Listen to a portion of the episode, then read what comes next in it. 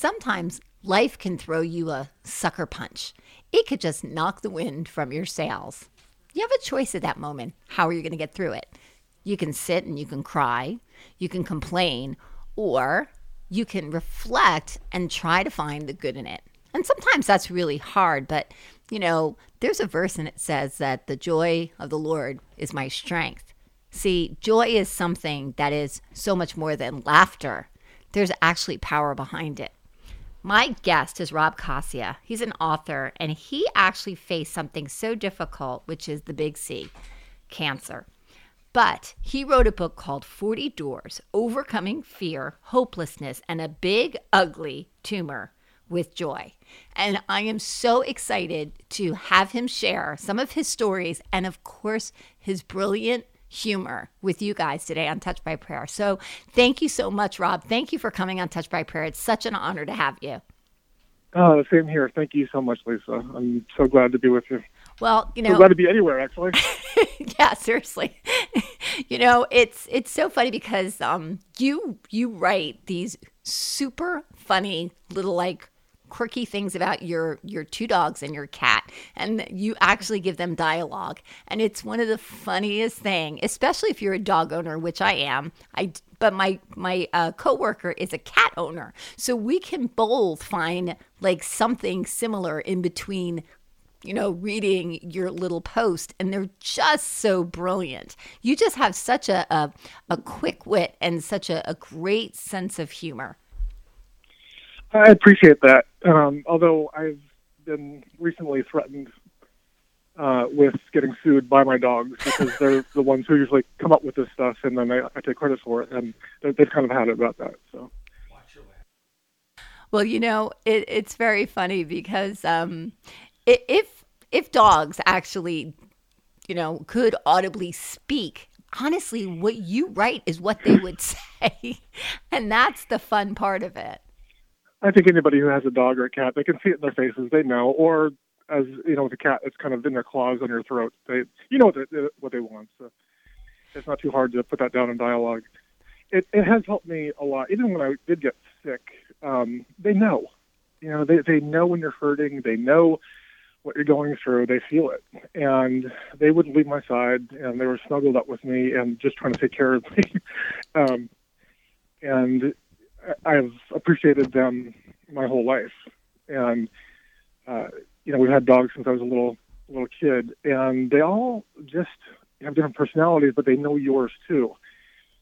And I think God really expresses Himself through them. So I, I love I love writing um, with them almost. So, but I'm writing these things.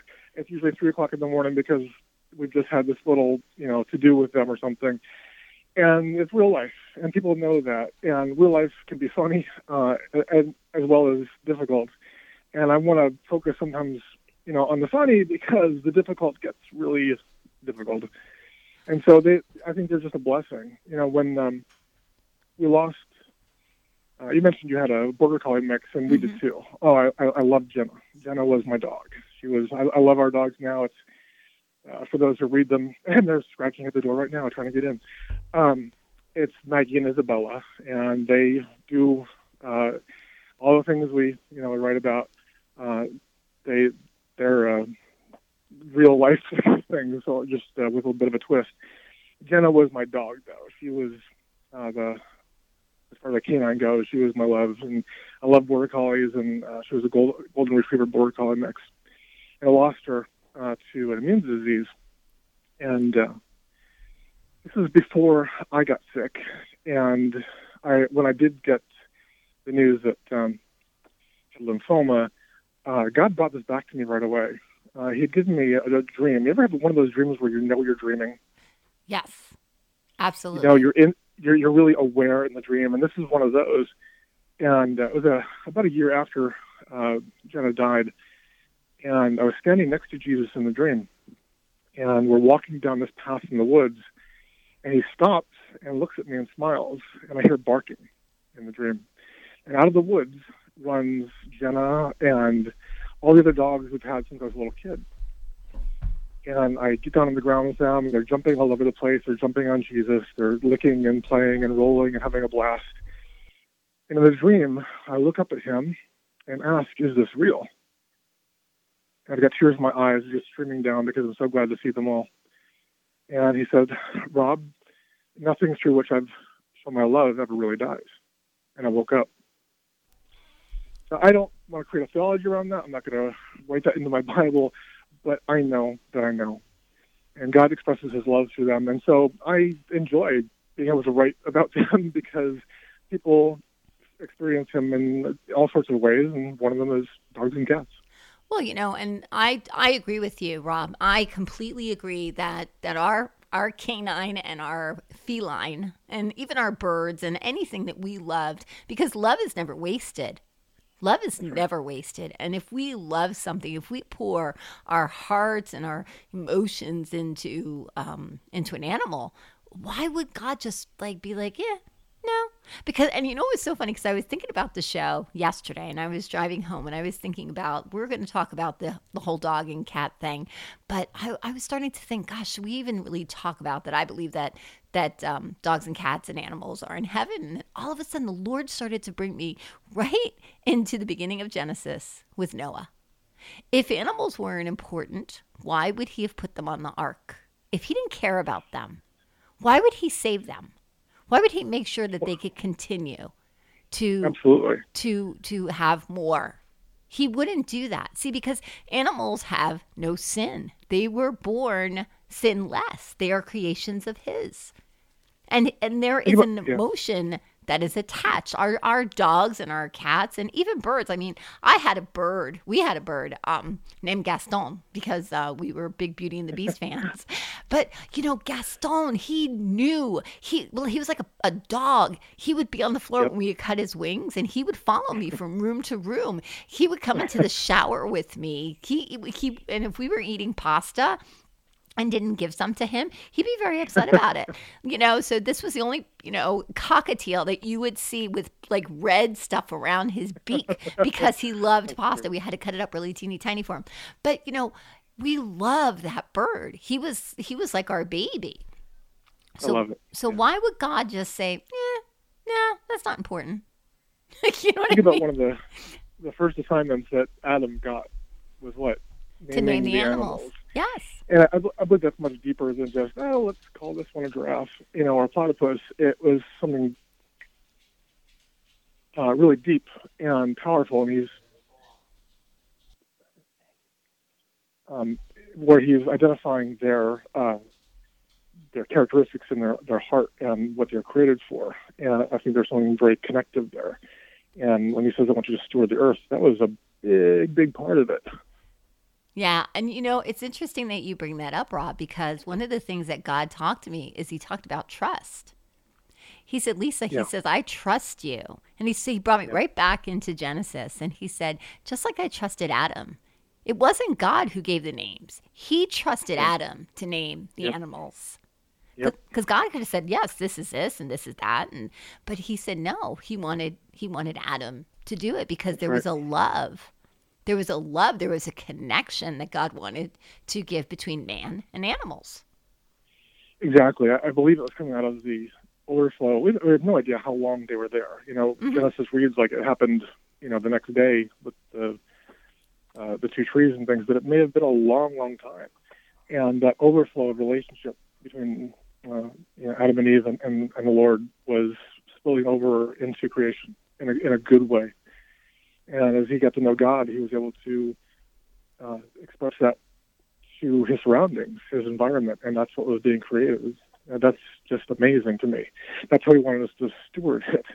I think after you know the fall, uh, we found that we couldn't do that on our own, and there was no way to, to bring that back. And what was part of the the, the deal with the fall, we actually had to slaughter animals, yes. and, and that was uh, that, that's goes into deep stuff. You know, we could spend hours on that. But when Jesus gave his life and rose again, now you, we get to um, overflow life again, and I, I really believe that. You know, um, we were getting ready for church one morning, uh, our uh, church we were planting, and uh, we had the back door open, and a, uh, a a bird, a sparrow, flew in the back door, and it was uh, going up and down the room, and we had real big picture windows, and so I was very confused and I was trying to get out the window, and we're trying to uh, herd the thing back out the door, but it, it just you know it was panicking, and it gathered up speed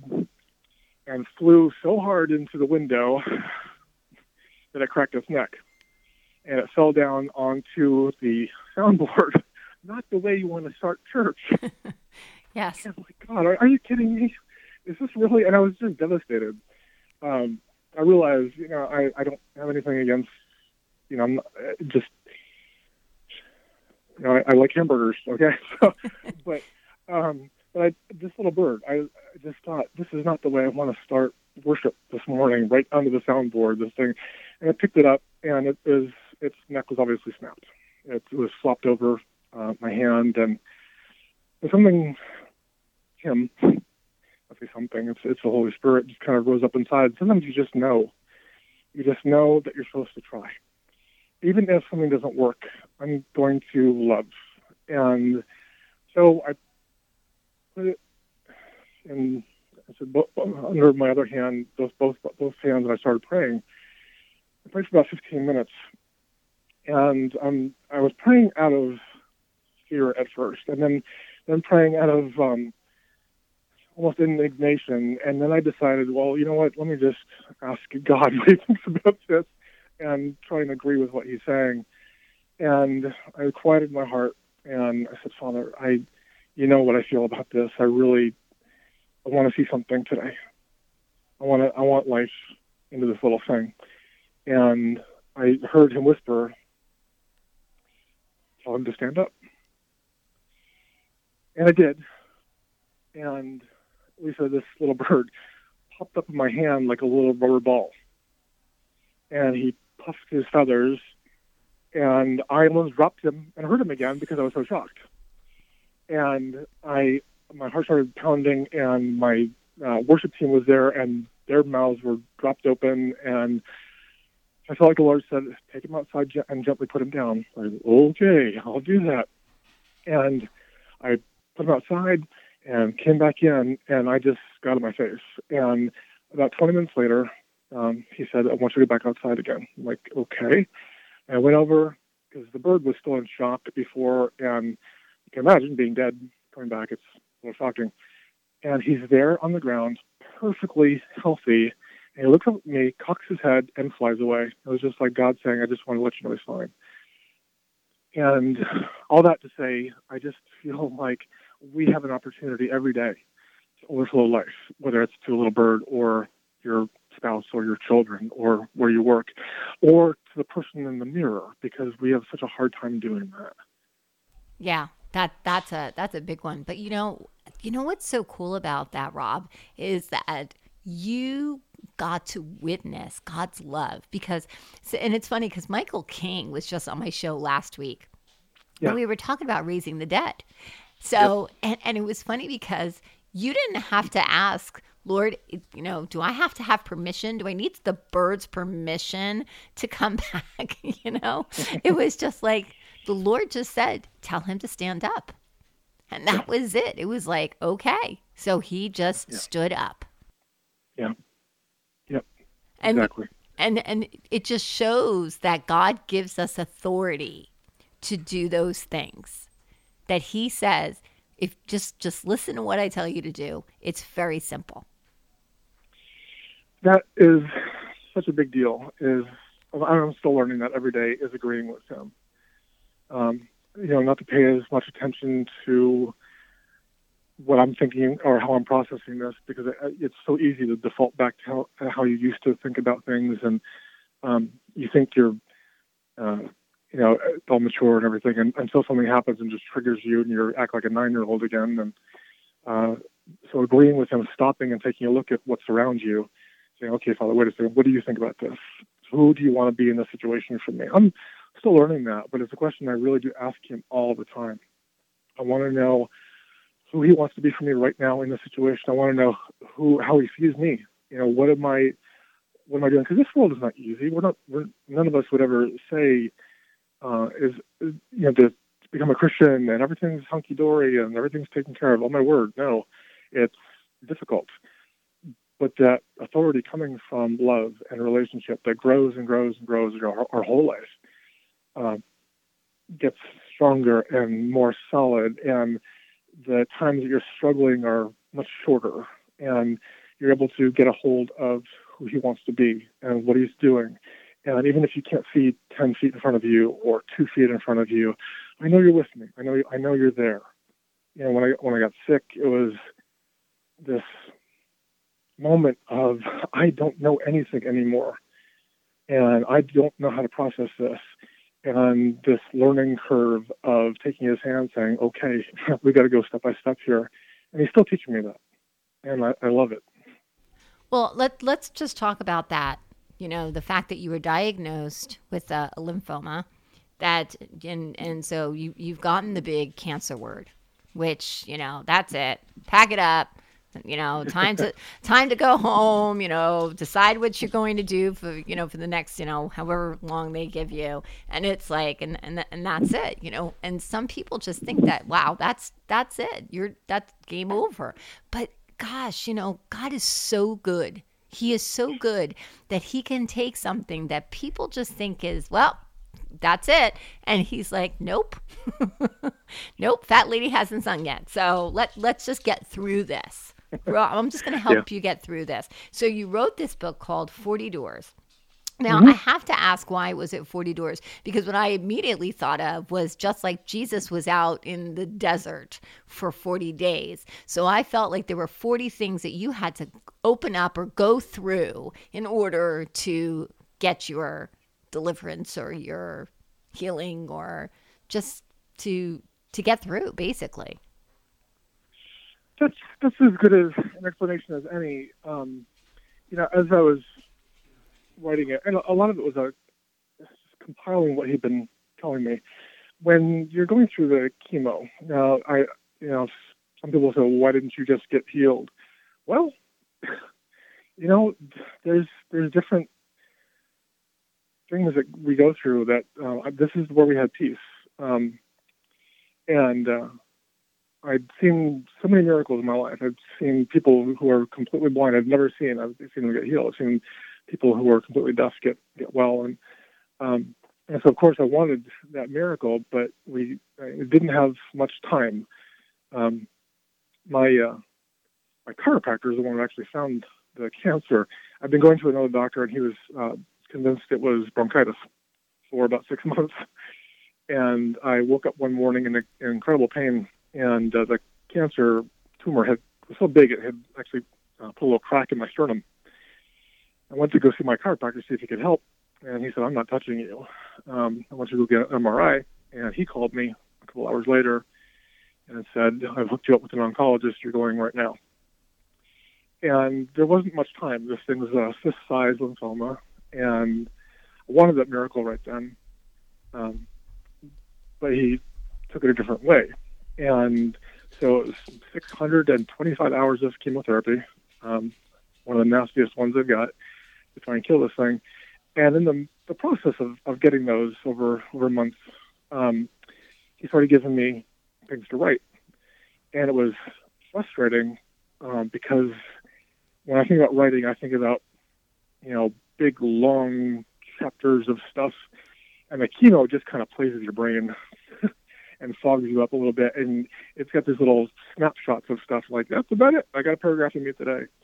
And so as I want to compile all this. And I realized these are short things. And he said, that's what I want. And I had this picture in my head of opening a door to each one of them. I'm like, oh, okay, you're showing me something about yourself every day. And so exactly what you said. Um, these were steps or doors or whatever you want to say that he was taking me along the wilderness. And uh, just things he was showing me about himself. And there's there's more. Uh, there's so many more. But I was uh, I prayed about which ones to uh, share, and that's where the book came from. Was my walking with him. Almost everything was written during uh, you know treatment or a little bit after, and it was God saying, "I have never left you. I never will leave you. I'm right here. Trust me." Wow you know and, and like you said you know after seeing miracles we can sometimes be like uh hello God? you know, Yeah, yeah. could you could you kind of speed up the process a little bit? Um, Oh, I tried everything. Are, are you there? God, it's me, Margaret. I tried. I tried everything. I, you know, it, It's funny. I um I always think of um there's a, a speaker. His name is Nick Vujicic, and uh, he is he was born with no legs, with Yeah. no arms. He has like a little like a little teeny tiny something that he uses. So no way, no legs, no arms, and he you know he's out there and he's seeing all these miracles and stuff. And and he said to the Lord, he said, Lord, he goes, can't you heal me? And so he was taken into a dream. And in this dream, he said that he was he had arms and he had legs and he was standing and he was so excited and he was standing before Jesus and he saw this line of people and he goes he goes, "Lord, who who were all those people?" He goes, "Those are all the people who didn't hear you and who didn't get to hear your testimony and so they can't come in." And I was Oh, like, wow. yeah. And he's like, all right. So he's like, okay, I can deal with this. He says, but I still have a pair of sneakers that are in my closet just in case he changes his mind. I love it. Isn't that great? And you know, Yeah, and, and God is a good God. He is a good daddy. He's a very good daddy. So I didn't think that that was something that um that he was saying, dangling, dangling, dangling it in front of Nick's face, saying, "See, if I gave you No. arms and legs, you know, then these people wouldn't be saved." But but see, sometimes you have to when you say, "Here I am, Lord, use me." Unfortunately, you you, you kind of say, here I am, Lord, use me. you know, and and, he, and he's like, oh, Yeah. cool, all right, yeah, we can, I can, I can work with this. Yeah, exactly.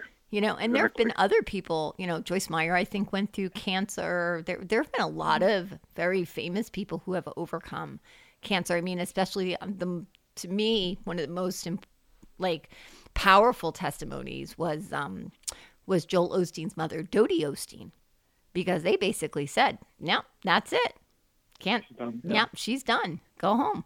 And she and what happened is is she felt she got healed like that night because they all came, they all prayed over her. She felt different. She felt she got healed, but the manifestation of healing took a while. It took a while. So she it wasn't like a miracle right away kind of healing, but she was healed. And I think in the same way, Rob, I think that as you were going through this process, God was healing you. Of more than just the cancer. Yes. Uh, you know, I, I, you know, I, I want to be careful how I say this because um, it can be taken the wrong way sometimes. But I know why I got cancer. yeah, the, it's out there. It's it's it's been in my family. Uh, I don't. I know people are saying, just claim it. I, I, I get it. I don't. I've prayed over that it's broken my family line. It's done. All that. But I, I know it's it's been there, and I was going through such a period of self hatred and depression and struggling with the way I was thinking that I just destroyed my own immune system and I couldn't fight it off. And uh, I've been getting sick with just other other things too. And that cycle you, you just can't escape from, uh, where you are um, just seeing everything so darkly that you can't change anything. And that self hatred shows up in your body. It just does. And uh, with me, it shows up showed up as lymphoma. It wasn't a curse from God. God does not give cancer. He has no cancer to give. But this world is broken, and it it just it was there. And so when he's beginning to heal me, the the process that I was going through, I needed that process actually because it was a mental and emotional one as well. The first day I walked into the cancer center, I expected to find all these really really sad people. and it was am- amazing. Uh, the staff, of course, they were fantastic. They were amazing, but all the patients, all, almost everyone, were either laughing or smiling or just incredibly uh, pleasant, and it was baffling to me at first. And as I listened to them over you know, weeks and months, it was understanding that this cancer already has affected me. It might eventually take my life. I'm not going to let it take today. I'm not going to let it run my life today. I'm going to be here and do what I need to do, but it's not going to take over how I think or what I feel. I'm not going to steal my relationships today. It's not going to cloud my heart. It's not going to get to steal my joy. That's when joy started to come together for me. Um, I'm, you know, when we people read the funny stuff or or whatever, and it, it's funny if you ever listen to somebody who's like a com a stage comic or something, a stand up or uh, television or whatever. A lot of these people got into comedy because they're trying to deal with, with their their depression and their their darker side and and things. And I I think I used humor growing up to kind of deal with the same kind of thing um, because uh, I I'd always kind of struggled with um, self-image and and uh, just always criticizing myself and uh, judging myself and never never thinking it was good enough uh, for for anything. And here, I I really don't have any more choice. I I, I can't do a thing. I can barely walk. I can I can barely uh, sleep, get up, do anything, and I had to rely on him so deeply that um, I had to change the way that I I thought about everything. And once I said, go ahead and do that, because that's what I did. My goodness, I was a pastor, right? Uh, we, we are the elite chosen and uh, you know, I had planted or helped plant three churches and helped another one grow uh, pretty large and had uh, a very big youth group and all those kinds of things. And you think, oh yes, I'm I'm doing all this stuff, and yet you can't stand yourself, and you don't think like God does. And part of it is is it even if you don't admit it to yourself, it's kind of a show. And God wanted more for me, and um, so He took this moment that I'd gotten sick and hated myself so much that I uh, allowed that trigger and said, "Would you please let me walk with you through this?" And uh, that process began this whole different way of looking at things. Because I'm not the like joy wasn't my vocabulary. It it's it's I could do it on Sunday mornings kind of thing. I could I could kind of uh, perform uh, for a little while for it, but joy was not my go-to for the spirit. That's for sure. Maybe self-control was the one, um, but joy and peace, no, it, it was not there. And so he said, "I want you to make this book all about joy." And I'm like, "You're kidding me? Are you are you kidding me?" And every day, he would have me see things through that lens with him and seeing things from his perspective. And I know we talk about that all the time and we, we preach that and teach that and there's books about it and, you know, secular to Christian, but live that saying, okay, I'm not going to see this through just my circumstances. I'm not going to see this as I used to. I want to see this through you. If joy is a fruit of your Holy Spirit and your Holy Spirit is in me, I, I need to know what that's like. I need to know what that means. I can't do this anymore. I cannot live this way anymore. Even if I get well, I cannot do this again. I don't want to go through this again. So what does this look like? And that's where he started to do that. So it's not if someone listens to this going, "Oh, gee, somebody else with the you know they're, they're all bubbly and joyful. That's the way they grew up." No, I exact opposite, exact opposite. And so joy is a choice for me every day every day. It's still a choice to say, no, I'm not going to do that. And sometimes I fail. Sometimes I, I don't do it right, or I, I don't let peace have its way. And but those moments are so much shorter now, and you realize really quick, wait, that's not you. That's not who I'm supposed to be. That's not who I can be.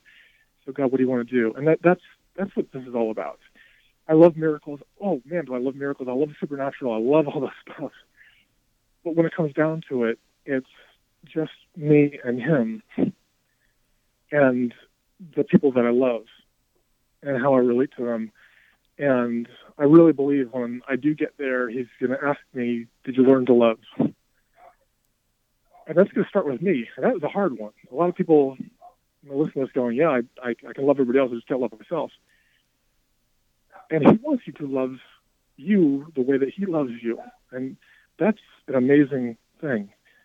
That's an amazing transformation. That's where renewing the mind really takes a root, where suddenly you're able, actually able to see things differently and relate to them differently. So you're not just going through the motions. You're not trying to perform for him. You're not trying to tithe enough to get his attention and his approval. you're living from his pers- perspective. You are seated in heavenly places with him toward the earth. And I'm still getting a handle on what that means.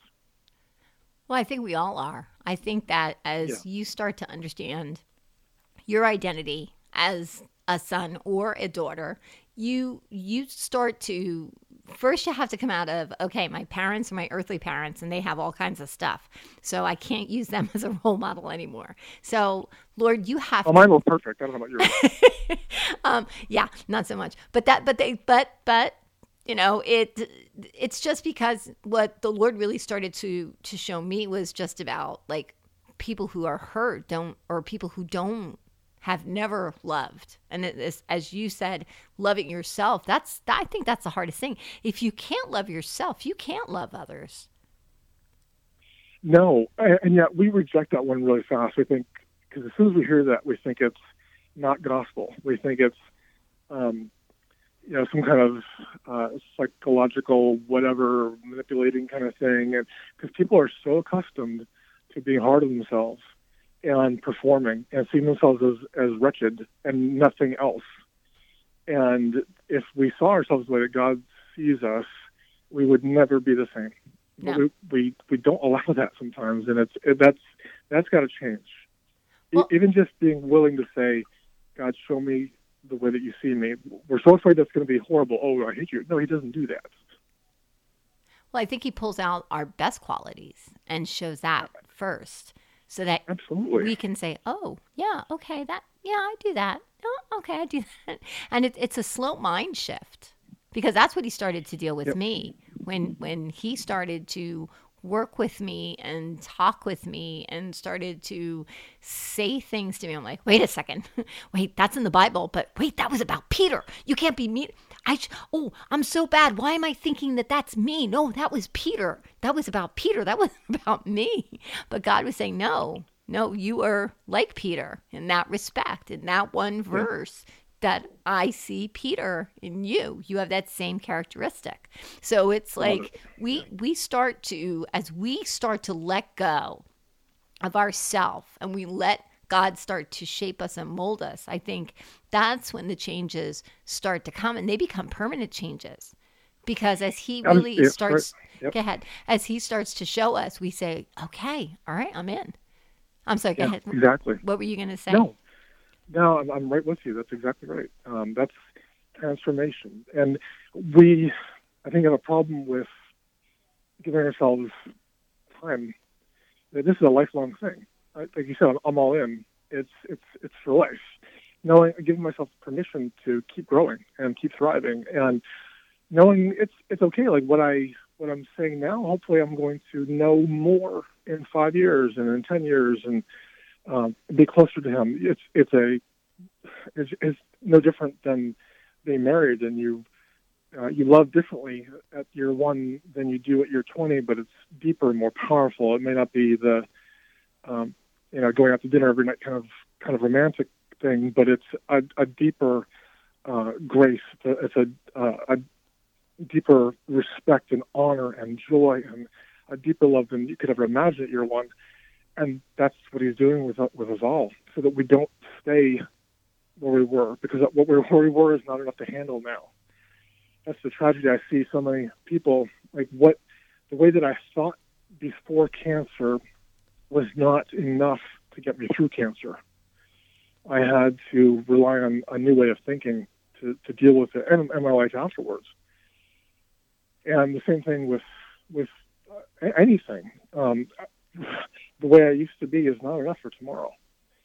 Uh, but he is, and he knows exactly. And sometimes I, you know, I, I think, God, where are you? God, where are you? God, where are you? And he hadn't left me. He's up ahead a few steps, saying, "I'm right here. Come, come this way. Don't stay where you are in, in, in the way you used to think, in the way that you used to be. I've got something better for you." You're exactly right. He does tell you, "This is what I've created you for. This is what you're amazing at." And whatever doesn't line up, you're able to let go of them. You know, he he didn't say the road is is uh, is narrow because he he doesn't want many people. it, it's it's a narrow way because we can't take all of our baggage with us. We got to leave it behind to to go where he's going. I that that's a that's great. I love that. That's a, a great analogy because I always thought that the road was narrow and so we had to follow him closer so we didn't get lost. Yeah, that's good. That's good. I love it. Yeah. So I'm, but you know, I, I actually want to go back to the place where Yeah. you, you go into, you start your chemo and everybody there is happy. See, I, that's, that's something that's so powerful because even people who are atheists, they still make that choice. Seriously, whether they have God or they don't, they still have to make that mindset because you know there was that big book, The Secret, Yeah. and, and Yes, did, right. did you did you know what the secret was? The secret is it was based on the Bible. Shh, don't tell anybody. I believe it's a law of attraction or something, wasn't it? Right? Well, yeah, basically, but it's just so is a man think thinketh, so is he. And then it's also, you know, your words are have power. You know, you can speak blessings or you can speak cursings. You know, it's like everything that was in that secret. Because, you know, there were people like, you need to read this book, The Secret. Oh my goodness gracious! And I started to read it, and I'm like, wait a second, this isn't the Bible. Wait, this is in the Bible. I'm like, oh, so they just took the Bible and they just made it into the secret.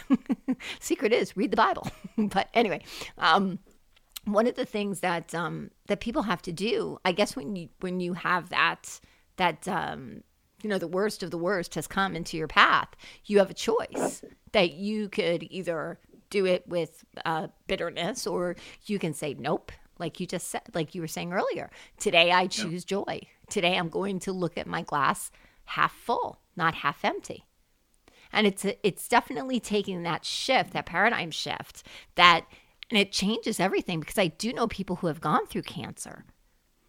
And it's funny because you know when they're going through cancer they're so different. And sometimes when they come out of it it's like oh no they went back. Because you know it's like well if there is a god maybe i'll just be good for this while you know? And it, and it, and it's like but it really comes down to that we we have to as you were saying before forgive ourselves we have to forgive ourselves. We have to forgive others. We have to live in a place of of of peace and and just um you know not holding on to the stuff that's bitter because it you know just like you were saying the stuff that you were holding on to is making you sick. All that Exactly. that stuff you know because what what the lord started to show me was about when people get into an accident okay and there's a major trauma there are chemicals that are released into the body Yep. and so every time you have a traumatic event and you release these things, if there isn't complete healing, that stuff can start to change and to get icky and take on. How many people? How many people do you know that that live in survival mode? Yes. That that live on that. uh, You know, in that negative. Everything could disappear today, so we're just going to hold on to what we've got and survive and scrape by through till the next day. And it is a it is a mentality, and it is chemical as well. Absolutely. And so, you know, but what I believe, it's like, even like if you have a lot of anger, I just believe that anger just makes your body function different. I mean, it's, I, I Yeah, haven't actually read that someplace, but it's, it's like this knowing inside. It's like the stuff that God tells us, because, um, you know, we'll, we'll go through some verses and we'll say, you know, make sure that you do this or make sure you do that. Like, okay, the best is, um, wives, respect your husbands you know? And and husbands love your wives the way that that christ loved the church. So you think about it and you're like why can't we have love? The women you know? We're good at love. That's the thing. But respect is hard for us because if we can do everything how do we respect somebody? It's a choice. Yeah. because we're able to Yeah. do the same stuff as a man we were Yep. we were built to you know take care of children take care of house you know now we're working we're doing all this stuff so it's like and i've heard women who say i don't need a man i don't need no man but see that's that respect thing and then when you look at men men just want to be respected so it's like the things that god tells us to do you know when he says to forgive quickly there's a reason for it There's a reason. Yeah. you know everything that he Yeah. has in the bible there is a reason it's not just you know let me just control them. No i want to save them. I want to to get rid of the stuff inside of them that can cause turmoil. Because if you have a wife who doesn't respect her husband and a husband who doesn't love his wife there's constant fighting. There's constant problems in the marriage. Yep. So, you know, these are all the the tools and the things that God wants to do. So, you know, he took you through these through these step-by-step choices of of healing, letting go, forgiving yourself, starting to love yourself, which that must that must have been a very interesting process because guys are so they're so cynical about themselves. Like, you know, we always women will yep. always joke like, oh, it takes a guy five minutes because they really don't care what they look like. But I, I disagree with that. I think they do. I think they do. I think they've just given up. If we didn't, we would never suck our guts in. And if you, you cannot walk down the street without seeing somebody holding their breath because they're sucking it in so hard. And there's just, of course we care. Uh, of course we do. We don't, we don't want to admit it. We want to think, you know, we're, uh, beyond that or whatever above that. And it's, it's just not true. Everyone wants to be accepted. Everyone wants to be approved of. Um, I think uh, we deal with it differently, but uh, it, it, it, was so strong in me that it it helped cause what I went through.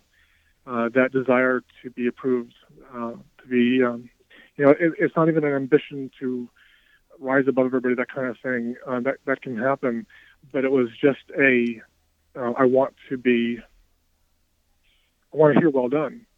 And when we hear that in our old nature, uh, it causes us to stress and to, um, we work for it like we talked about in the fall. You know, you're, uh, you're working by the sweat of your brow kind of thing. When you hear it as a son or a daughter, um, it's completely different. You are whole and energized and you, your assignments are coming from your father, not from your master. There's an amazing verse, and I'm gonna wreck it right now. Boy, I think it's Habakkuk, where he says, uh, "No longer will you call me master, but you'll call me uh, my husband." And mm. I will mm. find that. Boy, I can't. I'm just slipping my mind where it is. I think it's Habakkuk too. Um, forgive me if I'm wrong, but that verse uh, of just that that shift from seeing God only one way. You know, we're, we're this is a big deal for me because uh, during that time he was showing me, "You've only seen me as a servant." You know, I, I look at him going, "Okay, yes, sir, yes, sir," and and that's there's part of us that's always there. You know, Paul said, "I'm I'm bond servant. I'm I have chosen to serve him as this," but that's not all you are. And Jesus said, um, no longer do I call you servants, but friends. And then you have this revelation of being the bride. That's that's uncomfortable. it can be uncomfortable for women, but even more so for guys. And where that level of intimacy is possible. And so he has me hanging out in the Psalms, of course, during chemo, but he has me in Song of Songs. And uh, going into the wilderness with him and understanding the wilderness in a whole different way where it's not this place of punishment. It's not this place of you screwed up because that's what we see in the Old Testament. That's what we see in, in Exodus and then wandering around because they, they were scared or they failed or whatever. And it's different now where that's where he restores you. that's where he's, at least that's what he was doing with me. That's, that's where he was, um, uh, healing me because there's a lot of distractions. Uh, in Song of Songs, it says he, he's gone down, you know, when it says, where is he, where is he? Well, he's gone down uh, to his beds of spices and things. And like, oh, well, of course, that's where he is. And when she comes back, uh, I think it's the last chapter of Song of Songs, and um, everyone sees her, they, they don't even recognize her. They say, who is that coming up from the wilderness leaning on the arm of her beloved? She's been transformed in his presence. And so it was this place of wilderness saying, God, I, I don't care anymore. I want to be transformed. I want to be different. You know, in, in Song of Songs, she wouldn't go with him at first. He knocked on the door and said, I'm not, I'm not ready and all this. And she's just kind of more full of herself. And then she realizes, wait a second, this is, this is, that's not who I am. This is not who I am. And she goes to, to find them. And the road is difficult. She gets beat up. And I, that's what I felt like during chemo. I felt like I had missed him. And he, he had been knocking for me, and not not to you know deal with me in in the, the way I was accustomed to, but to go with him and transform in a different way. And I wasn't willing, and it cost me not because he made that happen, just because I didn't go with him. And then when I looked for him again, it was in this place of the wilderness. It was this desert, but it was a joyful place. It was an awesome place to go. Um, during that time, and it's it's there in the book. It starts the book off. I had another one of those waking dreams, and it was right in, at the beginning of chemo. Um, it was the first round of chemo I was able to do at my my home, which was was awesome. I got to do um, it was 100 hours at a time, and I got to uh, do most of the rounds at home. And I I fell asleep, and yet I knew when I when I had this dream, I was fully fully aware, and I uh, was on the ground crying. It was this desert, like not not not the good kind of wilderness I just talked about, but about. It was hot and blowing around. It was black and red sky and you know volcanoes off in the distance kind of thing, almost like a, a bad sci-fi movie. And I hear footsteps, and I know it's him. And I know in this dream that I'm here because I caused it, and I'm blaming myself. So there's that line between acknowledging you know, sin, acknowledging wrong thinking, and then and then going over the line and, and you taking the role of God and judging yourself. And that's what I was doing in the dream. I was judging myself, and he came over, and in my mind, I'm thinking, why why are you even near me? Just kill me, just destroy me. I deserve it. And I see his hands reach down, and I know it's him because I see the scar. And he lifts me up, and he's got the biggest smile on his face I can't even describe it. I can't describe it well enough in the book, and I can't describe it well enough in real life.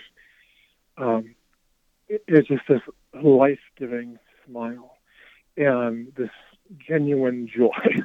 and he holds me. He doesn't talk about the cancer. He doesn't talk about anything I was thinking about. He just walks with me and starts talking. And that's what we did during the whole time. And I could see this all the time. I can still see it. And I still walk with him. And uh, near the end of the chemo, I I had the dream again, and I asked him, "So where are we going in all this?" And he says, "Don't you know?" He said, "Turn around," and everywhere we had walked had become lush gardens and streams and trees. Wow! So wow. you're transforming the wilderness mm. wherever you go. It's Psalm 81, I believe, where um, they, they go through the wilderness and, and um, cause rain to come there because they're attracting it. Hmm. That's good. Okay, so two things. It's Hosea yeah. 2:16. Oh, thank you. Oh, and it says, "When that day comes, says the Lord, you will call me my husband instead of my master." That's that's so beautiful. And I'm I'm just going to say this, Rob, that as you're ta- talking about this beautiful transformation, the first thing I thought of was the shack. I thought yeah, of I thought of the very shack. much like that. Mm-hmm. Yeah that he took you to this place, that he took you to where you were just, that was it, you were done. You just were beating yourself up, you were condemning yourself. You, you've put yourself in hell, basically, is what you did.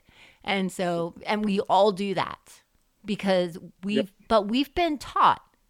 Now, th- this is something that I really want to stress.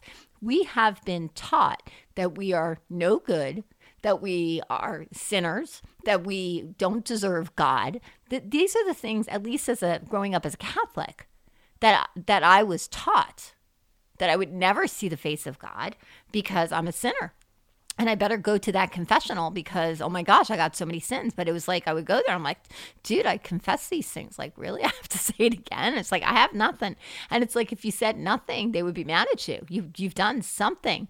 But it, but so we've been taught to be sin focused instead of oh my goodness yeah instead of being free you know based on what jesus did jesus took it all at the cross so you know here we have this mentality that has been taught that we've been taught to beat ourselves up we're, we're so quick to condemn ourselves we're so quick to to judge ourselves we give everybody else grace but not ourselves and if we if we treated our children the way that we accuse god of treating treating us, we'd be in jail. Oh yeah, absolutely.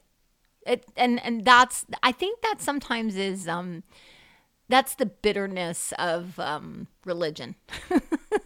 I'm sorry to yep. say that, but that is the bitterness. But but this is what I wanted to say is that you know what you were saying about like being um, a son or being a daughter. You know, the Lord really talked to me about that, and it really is. You know, where it's where in it says in Hosea, it says that you will call me that you will not call me um, the Lord, uh, uh, sir, that what was it? I just forgot it now. You'll no longer call call me master. Yes, you will not call me. My- You will call me, but you, yeah, you will call me um, husband instead of master. And it's it's very interesting because see, a master is is not a good word. See, a master you have to work for. Master, you you have to earn your keep. A master, you can get punished. Master, you can be replaced. But as a son, as a daughter, you do it out of love. You serve out of love. Exactly. So it's a, so that's what the Lord's been kind of talking to me about is about you know that's why I did the whole um I did just did the conference uh, a daddy's girl conference Right. because he wanted he said so many of my daughters don't know how to be daughters because Oh, all they exactly. because all they have is their earthly father who didn't show them how to be a daughter. Right. Because there's something beautiful about being a daughter. Absolutely. So, oh my goodness, of course, absolutely. So, and when we hear these assignments come out, because they're still there, you know, God says, go talk to that person.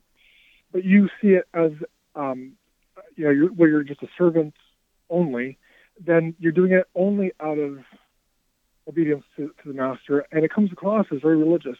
It comes across as very, I have to do this, and there's no peace to it. There's no joy in it. When you hear your father say, oh, guess what we get to do today?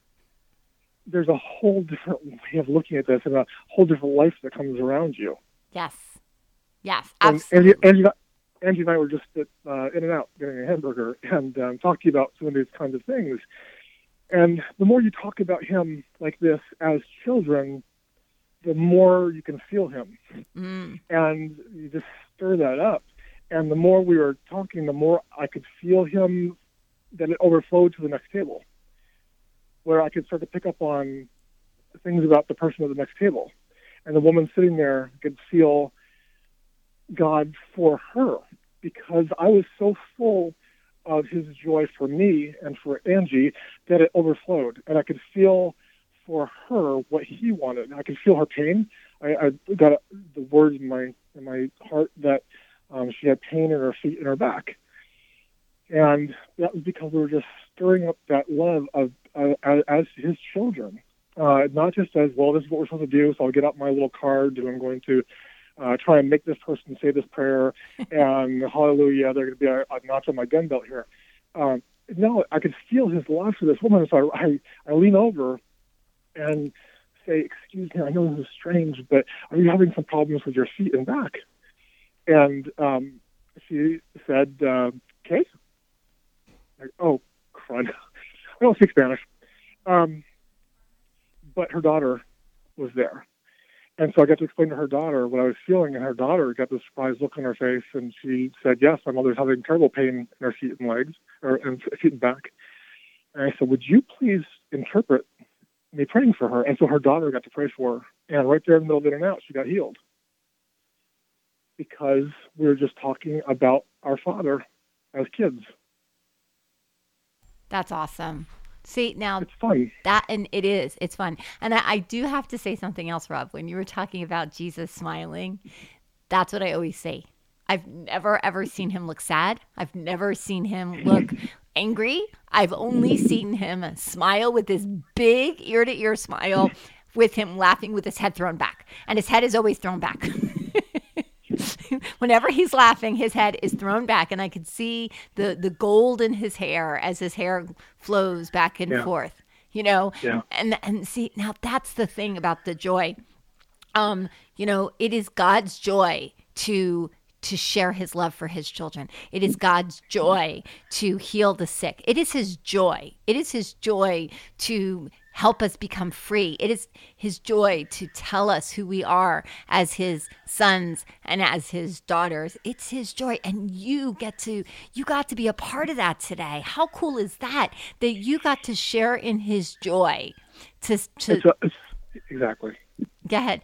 And and so No, it- it's it, it's fun, right? It's really fun. it's it's beyond fun. One of my favorite verses in the Bible is from Acts five. Actually, uh, one second, it was a really cool thing. Uh, we were, we were uh, having one of our meetings, and um, how bizarre this sounds, but it, it happened. Um, I opened my Bible and had a little gold sparkle on the page, And I could do a long, long story short, but that sparkle got all over my whole Bible and my hands. I touched somebody else and they got gold sparkles, and some of them were silver, some of them were multicolored, and it happened for like a whole year.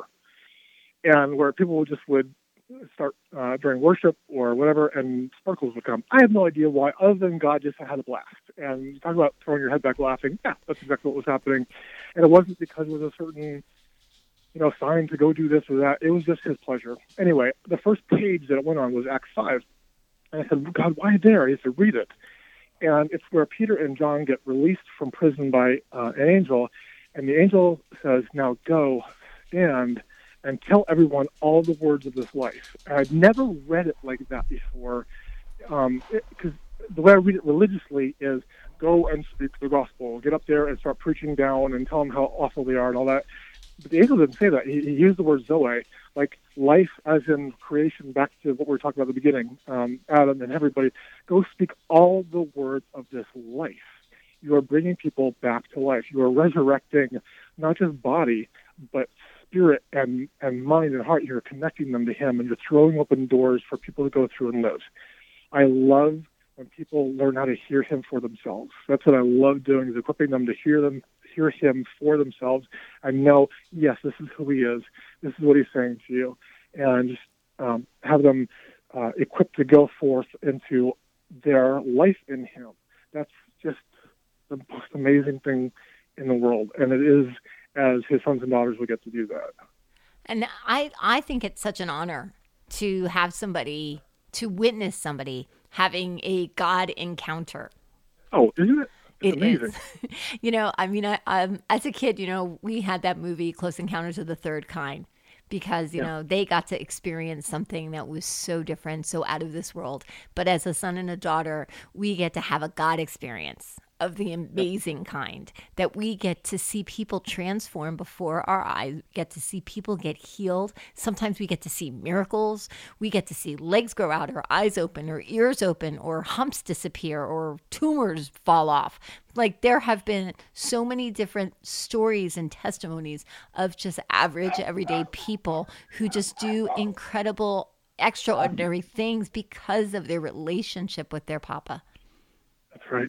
And and That's exactly right. And so I just think it's such a I, I just think I thank him so much for it because I'm like, Daddy, this is like the cool like that to me, you know, uh, because somebody once said to me that I said, How could I not? How could I not do this? How could I not get to witness somebody meet the Father for the first time? In Isn't a tangible such a difference way. between I have to go do this or else Yeah. I'm not a good Christian? Oh my goodness, what a difference that is. Yeah. And that's where the joy comes out of naturally then. It's not something I have to work at. That's where humor comes out of too then. It's it's no longer out of angst, it's out of his pleasure. And um the absurdity of things and the absurdity isn't offending you anymore. It's just saying, Oh, yep, this is crazy, it's crazy and it's okay. It's all right. And we're able to deal with it really well instead of being totally overwhelmed by it. Absolutely. And you know, and again, going back to the joy of the Lord is my strength. It was Yeah. when um when I first got hit with the joy, I didn't understand it.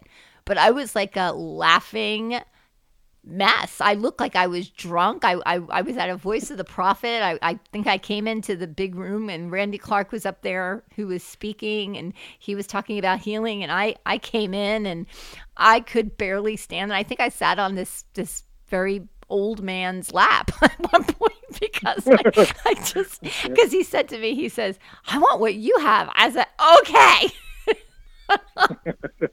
you know and so so so the lord gave me this joy and i didn't understand it. I was like what is this? I said lord is it ever going to leave? He said nope. I said never? He goes nope. I said okay. So then i'm like i gotta figure out what this is for. And so uh, i went on youtube and i looked up um, joy god's joy and i found a kathie walters video and so I sent her an email, and it took her three or four months to get back to me. It got lost in the shuffle. But what she wrote back to me is she said, Lisa, she said, joy is an end time weapon of God's. What mm. what is happening is that your spirit is hooking up with the spirit of the living God who is laughing in victory at the circumstances, and you're pulling it back down to earth. When I amazing. when I heard that, it changed things because I was really embarrassed because sometimes Rob, I would start praying with people and I'd start giggling. and I felt really, I felt really bad because I would start. I'd be like, and I'm like, and cancer leave. and I'm like, I'm like starting to, and I, and I, and I said, I'm so sorry. I'm so sorry. I go, but I think it's a good thing that I'm laughing because apparently God's not scared of this. But that's exactly what it is. So I think that what God was giving you is He's actually giving you an end time weapon. And I think that your laughter that your sense of humor that the the things that you are going to because i see i see so much for you. I see this as like um you're being shot out of a cannon but i and i see you laughing all the way. It's almost like i'm hearing jingle bells laughing all the way you know that god is just going to give you this um this way of just laughing through life that you are Love just going to start like ministering to people and you're almost going to be like Santa Claus because Santa Claus always laughed. Ho ho ho. And I just feel like God is just giving you this this laughter and he's just going to use you to break down some of the stuff cuz some of the stuff can't just be broken with prayer. And it's just like Heidi Baker who's known for it when she hugs people stuff breaks off. I think as you laugh with them stuff's going to break off. I love it. I'll take it, and I'm going to take that as confirmation. I can end Atkins diet. Forget it. I'm going to go for the whole Santa route. Throwing out the beard. And just That's go. It. That's I'm getting a red suit. I'm gonna get a red suit. Tim Allen, Tim Allen thing, and just let it go. Right? See? That's right. You don't even have to wait for Santa Claus to fall off of the roof. You can just go ahead just and roll off myself. Yeah. this has been so much fun. And I I just I just thank you so much for being so raw and so real because dealing with what you've had to deal with it, it probably wasn't very easy but to to be that authentic to to just kind of pour it all out there and just to display it and to write a book about it. I mean, you could have written all this stuff and just kept it for yourself, but to have the the the bravery to go ahead and to release it, I just I just really think it's a testimony of how far God has taken you from a servant to a son. And I just think it's beautiful. And I just think that, um, gosh, God, you guys, both you and Angie, are going to just do such amazing things. I, I really can't wait to hear all the stuff that God's going to do because I just keep hearing, get ready, get ready, get ready, get ready, because it's about to start moving. Yeah. I take it. I receive it. Yeah. Open the Christmas bag whenever. And, uh, There you go. There you go. So now, if people are interested in getting in touch with you, Rob, how do they go about doing that? Because um, I didn't see any type of a website, or is there? You know, uh, I I really probably to go back and do it. I had one a while ago, but uh, I just find it on Facebook first. Okay. And and my email's on there and uh, all the contact kind of stuff, and uh, you can find the book pretty easily there. And um, And they can also Just, find it uh, through Amazon, correct? yeah, uh, Amazon is the place that it's it's sold, and it's uh, forty doors, and you'll just Google that or, or search that Amazon, and it's right there, and it'll be at your house in a few days. And um, it uh, I'm getting ready. I'm, I'm working on the next one. Awesome. and uh, talking about uh, identity a little bit more. And I'm really kind of excited about that one. So Well, I think it's going to be a great book because I think that everything that you do is great. I love what you write. I love what you post. I love your humor. Come on, you got to write the dog and cat dialogue book. You, you got to. I yeah I know yeah I know I'm working on it with them, but they are such divas. I and know. they just won't won't all get together and they won't agree. On, uh, yeah. so we're, we're, we're the cat's kind of holding out for more, more money, and so we'll we'll work it out once we get there. We'll, Well, it's it, the problem is when they get agents. Once they get agents, you know that that's when it starts to become a bigger ordeal. they're they're li- they're listening to this, so be, don't don't say that yet. Rob, this has been so much fun. I say they already said, "Yep." you, you can hear it. I did. I heard them. They go, "Yep, that's right." Nice going.